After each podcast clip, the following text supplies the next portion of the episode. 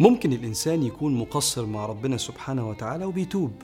شوية يحاول يبقى كويس وشوية نفسه تغلبه. ده حال المؤمنين. في محاولة دائمة للسعي لرضا الله رغم إن هو خطاء.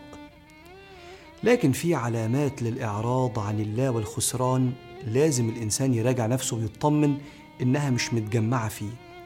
لأن ربنا سبحانه وتعالى ذكرها في سورة البقرة وحذر منها. ربنا بيقول الذين ينقضون عهد الله من بعد ميثاقه ويقطعون ما أمر الله به أن يوصل ويفسدون في الأرض أولئك هم الخاسرون. ينقضون عهد الله من بعد ميثاقه ده مع الله. يقطعون ما أمر الله به أن يوصل مع الخلق. يفسدون في الأرض مع الكون. وعكسها علامات الإقبال على الله. الصلة بالله سبحانه وتعالى مش نقض العهد مع الله وإكرام الخلق مش قطع ما أمر الله به أن يوصل وإصلاح الكون مش يفسدون في الأرض. ينقضون عهد الله من بعد ميثاقه من عهود ربنا اللي خد بالك ألا تنقضها الصلاة. لأن سيدنا رسول الله بيقول العهد الذي بيننا وبينهم الصلاة. والصلاة على فكرة هي سبب آخر ضحكة لسيدنا رسول الله في حياته. يوم ما حس بقوة في جسمه فقام من على السرير وأزاح الستار فلقى الصحابة بيصلوا خلف سيدنا أبو بكر فاطمأن وابتسم أنه ترك الصحابة موصولين بالله. فلو حد بيسمعني دلوقتي ومصر على تركه للصلاة مش بيحاول يواظب والموضوع مش شاغل باله هقول لك ربنا شريك. إن الله اشترى من المؤمنين أنفسهم وأموالهم بأن لهم الجنة.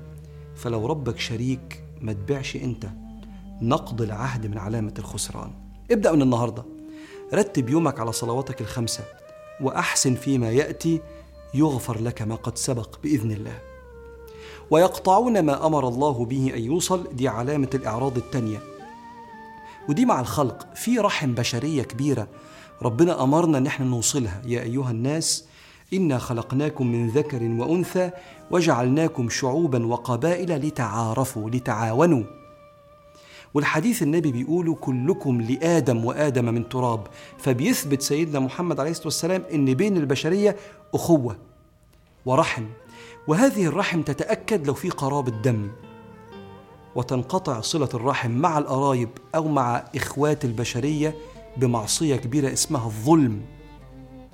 والظلم هو سلب الحقوق إما المادية فلوس أو مقتنيات أو المعنوية بجرح المشاعر والإحتقار أو الجسدية. بالإيلام والإيذاء الجسدي. فكر كده في الدوائر المقربة منك وبعدين وسع الدايرة. هل في حد غشيته أو سرقته ماديا؟ أو أذيته في نفسيته معنويا وكسرت بخاطره؟ أو بتأذيه بدنيا باستمرار لقوتك عليه؟ وراجع نفسك لأنها من علامات الخسران يقطعون ما أمر الله به أن يوصل. وسر إنها من علامات الخسران إن اللي ظلمناهم هياخدوا من حسناتنا يوم القيامة. لو الظلم فضل مستمر ويوم القيامة الحساب بالحسنات والسيئات. فخد بالك ويقطعون ما أمر الله به أن يوصل العلامة الثانية للخسران. قال ويفسدون في الأرض أولئك هم الخاسرون. يفسدون في الأرض.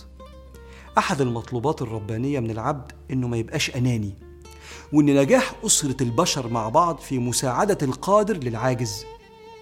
وإن احتياج المحتاج اختبار ليه واختبار للقادر على مساعدته. وعلى فكرة من الإفساد في الأرض إن الإنسان ما يقومش بدوره في تحسين نفسه وتطوير نفسه فيعطل مسيرة المجتمع. وأكتر ما يساهم في بناء المجتمع يبقى جزء من المشكلة مش جزء من الحل. وجزء من تراجع الدول وتراجع المجتمعات مش جزء من بناء الحضارة اللي ربنا قال لنا هو أنشأكم من الأرض واستعمركم فيها. فراجع نفسك في الصلاة وهي عهد الله. وفي ظلم الخلق يقطعون ما أمر الله به أن يوصل. وفي مساعدتك للمحتاج أو في اجتهادك في دراستك أو شغلك وده يفسدون في الأرض. دول ثلاث علامات للخسران.